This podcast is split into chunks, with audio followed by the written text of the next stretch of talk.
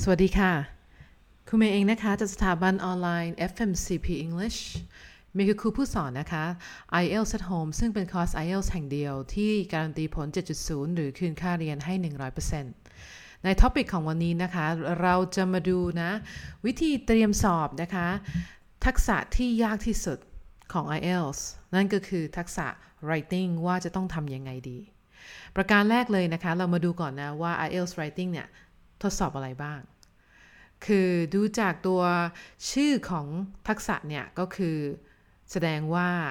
ในส่วนของการทดสอบครั้งเนี้ยจะไม่ใช่ A B C D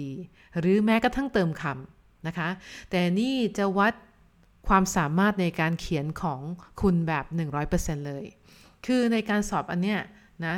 จะไม่มีการเฟกแน่นอนว่า อ๋อ โอเค อาจจะฟลุกหรืออาจจะเดาถูก แต่คือเขาดูจากประโยคที่นักเรียนเขียนเนี่ยก็จะรู้แล้วว่าโอเคพื้นฐานอยู่ตรงไหนนะคะ ดังนั้นเนี่ยทักษะนี้เป็นทักษะที่จะต้องฝึกจริง ๆ อยากที่จะเขียนเก่งก็ต้องฝึกเขียนจริง ๆ เพราะว่ามาดูรูปแบบของแพทเทิร์นมาดูตัวอย่างการเขียนของคนอื่นเนี่ยมันไม่เพียงพอในการทำข้อสอบที่ใหญ่ระดับนี้นะคะโอเค writing นะคะประกอบไปด้วย 2 task นะ ใช้เวลาทั้งหมด 60 นาที task 1นะคะ ก็คือจะเป็นรูปแบบของ graph อันนี้จะเป็นพูดถึง IELTS academic นะ ถ้าเป็น general เนี่ยเขาเขาก็จะต่างนิดนึงก็คือจะเป็นในเชิงของการเขียนจดหมายนะคะแต่ academic เนี่ยก็คือจะเป็น task 1จะเป็นรูปแบบของ graph เขาจะให้ graph มาอาจจะเป็น bar graph อาจจะเป็น circle graph pie graph อะไรประมาณนี้ นักเรียนจะต้องสร้างความคุ้นเคยในการอ่านกราฟนะคะ เพราะว่าถ้าอ่านผิดหรือให้ข้อมูลตรงนี้น ตรงไหนผิดเนี่ยมันจะทำให้นักเรียนโดนหักคะแนนเยอะมาก ดังนั้นเนี่ยเวลาฝึกทำในส่วนของตรงนี้นะคะ จะต้องฝึกเจอกราฟให้มากที่สุดนะทุกประเภทเลยอะ่ะยิ่งดี เมย์ถึงเตรียมเอ่อห้าสิบกว่านะคะสไตล์และหัวข้อเนี่ยมาให้นักเรียนของเมย์ทำเพราะว่าเมย์อยากจะให้นักเรียนเนี่ยฝึกทำเต็มที่นะคะ เวลาที่ไปเจอกราฟ สมมติว่าเราเราฝึก ไปเต็มครบนะคะ แล้วตอนสอบเนี่ยเขาให้แบบสอบ line graph ก็คือเป็นกราฟเส้น ถ้าเราเคยทำมาแล้วนะคะ เราอ่านเป็นเนี่ย เราก็จะทำตัวนี้ได้ แต่ถ้าเกิดเราไม่เคยเห็นตรงนี้มาก่อน ไปฝึกแต่ bar graph อย่างเดียว ฝึกแต่ pie graph อย่างเดียว แล้วอยู่ดีๆ ต้องมาทำ line graph เนี่ย มันจะทำยากมากและโอกาสผิดก็มีสูงมากๆเลย task 2นะคะก็คือจะเขียนแนวเชิงของความคิดเห็นนะและเขาต้องการจำนวนคำเยอะกว่า task 1 พอสมควรนะคะคือความผิดถูกเนี่ยมันไม่มี เขาแค่อยากรู้ว่านักเรียนสามารถที่จะหาเหตุผลมาประกอบได้ไหมอะ่ะเท่านั้นเองนะคะทั้งสองอย่างนี้นะมีความสำคัญนะสำคัญในในเชิงของการให้คะแนน ทัสหนึ่งเนี่ยจะให้น้อยกว่าทัสสองเพราะว่าจำนวนเวลาก็ก็ควรที่จะแบ่งไม่เท่ากันใช่ไหมเพราะว่าทัสสองเนี่ยเขาให้เขียนถึง 250คำในขณะที่ทัสหนึ่งที่เป็นกราฟเนี่ยเขาให้เขียนแค่ 150คำพอ ดังนั้นนักเรียนจะต้องรู้จักวิธีบริหารเวลานะคะว่าในแต่ละส่วนเนี่ยจะต้องแบ่งเวลาให้เท่าไหร่โอเค มาดูการให้คะแนนนะคะ การให้คะแนนเนี่ยมีทั้งหมด 4 อย่าง อย่างแรกคือความสมบูรณ์ของข้อสอบ ก็คือง่ายๆเลยนะคะ เวลาเขานับคำเนี่ยมันเท่ากับขั้นต่ำที่เขาต้องการไหม แบบที่ 2 ความสัมพันธ์และความสอดคล้องก็คือ พอให้ main idea มาเนี่ยมีอะไรมาแบบตัวอย่างหรือประสบการณ์ที่นักเรียนมีมาประกอบตรงนี้ไหมนะคะ แล้วไอเดียเนี่ยระหว่างแต่ละย่อหน้าเนี่ยมัน flow หากัน smooth ขนาดไหน ท่านเอ่ออย่างที่ 3 นะคะ ก็คือแหล่งคำศัพท์สามารถใช้คำศัพท์ที่เหมาะสมได้ไหม หรือใช้คำศัพท์ซ้ำๆกันอยู่นั่นแหละ ดังนั้นเนี่ยเมย์ถึงบอกไงว่าคำศัพท์เป็นพื้นฐานของข้อสอบ IELTS ยิ่งนักเรียนรู้พื้นฐานคำศัพท์เยอะเท่าไหร่ ก็จะสามารถเอามาใช้ในการพูด การเขียนได้มากขึ้นเท่านั้น นะคะ ไม่ใช่ใช้คำเดิมๆอยู่อย่างนั้นน่ะเพราะว่ามันก็ทำให้เขารู้ว่าพื้นฐานภาษาเรามีแค่นี้ เราไม่สามารถที่จะเอาคำศัพท์อื่นมาใช้แทนที่คำศัพท์ที่เราต้องการได้เลยนะคะ และสุดท้ายไวยากรณ์และความถูกต้องใช้แกมมาถูกไหม ใช้รายละเอียดเช่นแบบการเติม s ไม่เติม s คอมมาพวกเนี้ย ประโยคซ้อนไหมนะคะ ประโยค transition เนี่ยใช้ถูกต้องไหม นี่เป็นหลักแกมมาที่เป็นพื้นฐานที่นักเรียนจะต้องรู้ ก่อนที่จะมาเขียนมาทำ writing ในรูปแบบนี้นะคะ โดยปกติแล้วเนี่ยถ้านักเรียนของเมย์มีพื้นฐานน้อย เมย์จะไม่ให้มาฝึกเขียนนะ เพราะว่าทำไปเขาก็คิดไม่ออก แล้วก็ทำผิดเยอะทำให้รู้สึกเฟล ไปปรับพื้นฐานก่อนค่ะ ก็คือไปฝึกการเขียนเป็นประโยคก่อน ไปฝึกการเรียบเรียงความคิดนะคะทำตรงนี้ให้เต็มที่แล้วค่อยมาฝึกเขียนเนี่ยก็ยังได้ ให้นึกซะว่าการปรับพื้นฐานเนี่ยเหมือนการรับมีด ยิ่งเราใช้เวลารับมีดนานเท่าไหร่ มีดนั้นเนี่ยพอเอามาใช้งานในการหั่นเนื้อสัตว์นะคะ ก็จะหั่นได้เร็วขึ้นเท่านั้น มันไม่ใช่การเสียเวลาเลย แต่การเสียเวลาเนี่ยก็คือในเมื่อตัวเองรู้ตัวพื้นฐานน้อย แล้วก็ยังกระโดดข้ามไปฝึกเขียนเอเซเลยอะ่ะ อันนั้นนะคะเสียเวลาและเสียความรู้สึกอย่างแน่นอน โอเค แล้วมาดูนะ แนวทางการเตรียมสอบ IELTS Writing ต้องทำยังไง มีนะคะสองสาอย่างที่นักเรียนควรจะเข้าใจในส่วนของตรงนี้ไว้เพื่อที่จะสามารถทำแบรนด์ที่ต้องการได้ อย่างแรกนะ อย่างที่เมย์พูดถึงก็คือการแบ่งเวลา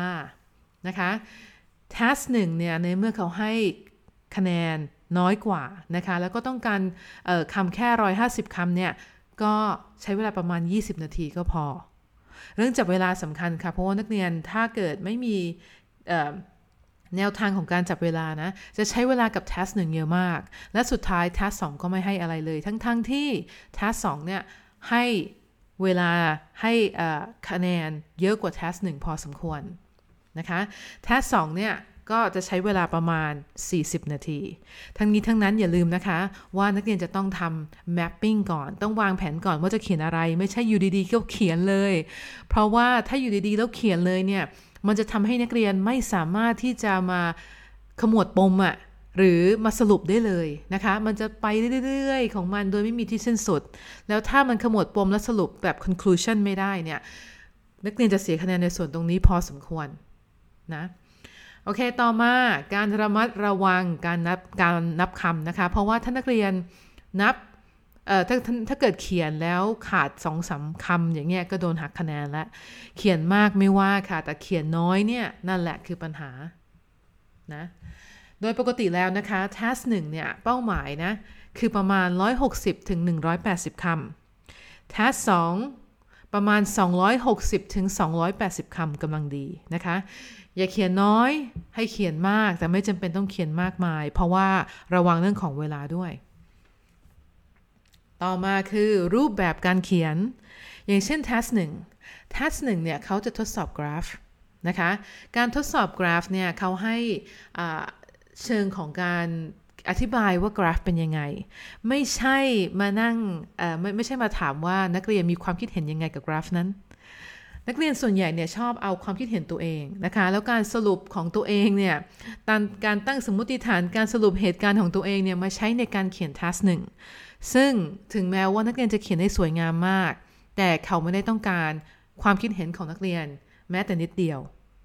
เก็บความคิดเห็นนี้ไว้ทำทัสสองดีกว่านะคะทัสหนึ่งเนี่ยกราฟเป็นยังไงแค่บอกมาเท่านั้นแหละ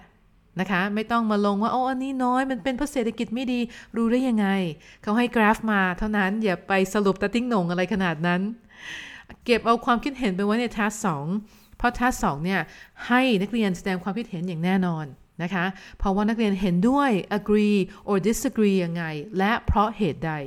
นั่นแหละนะคะ เป็นเวลาที่นักเรียนสามารถที่จะเขียนเหตุผลของตัวเองได้เต็มที่ แล้วก็จะไม่โดนหักคะแนน แล้วก็จะทำให้ น่าอ่านแล้วก็เขาต้องการในส่วนของจุดประสงค์ตรงเนี้ยเต็มที่เลยนะคะในส่วนของทัสสองโอเค ทั้งนี้ทั้งนั้นนะคะ มันมีรายละเอียดเยอะเลยนะคะ ในการเตรียมสอบในส่วนของ writing แต่ที่สำคัญนะ ก็คือถ้ารู้ตัวว่าพื้นฐานไม่ดี ไปปรับพื้นฐานในคอร์ส Gamma at Home ก่อน นะคะ เพราะว่า Gamma at Home เนี่ยจะช่วยในการฝึกเขียนประโยคตั้งแต่แรกๆเลย ฝึกใช้ tense ให้ถูกต้องตั้งแต่แรกๆ แล้วอย่าลืมนะคะ รายละเอียดเรื่องของการใช้ a and the การเติม s การไม่เติม s พวกเนี้ยมันสำคัญมากๆเลยนะ ในการทำ essay ระดับนี้ พอพื้นฐานเสร็จนะคะ ก็มาฝึกเขียนเลย แล้วการที่นักเรียนจะเขียนได้เก่งเนี่ยก็ต้องเขียนให้บ่อยที่สุด 50 หัวข้อนะคะ นี่คือขั้นต่ำ ถ้าทำเสร็จแล้วก็มาบอกเมย์เดี๋ยวเมย์เพิ่มให้ใหม่ได้ แต่เมย์อยากให้คุณเจอหัวข้อที่มีความแตกต่างมากที่สุดนะคะทั้งด้านของทั้งกราฟ แล้วก็เรื่องของทัสองเรื่องของแสดงความคิดเห็น ถ้านักเรียนสามารถที่จะฝึกตรงนี้ได้เต็มที่เนี่ย เวลาไปสอบจริงก็จะเตรียมพร้อมกว่าเดิมมาก ๆ เลย นะคะ โอเคค่ะ ในส่วนของตรงนี้ก็ฝากในการเตรียมตัวในส่วนของ writing ไว้ เดี๋ยวจะพอดแคสต์ต่อไปเนี่ยจะพูดถึงทักษะอื่นๆ ด้วยว่าจะต้องทำยังไงนะคะ เพราะว่าจริงๆ แล้วเนี่ยข้อสอบ IELTS เนี่ยไม่ได้ยากอย่างที่คิด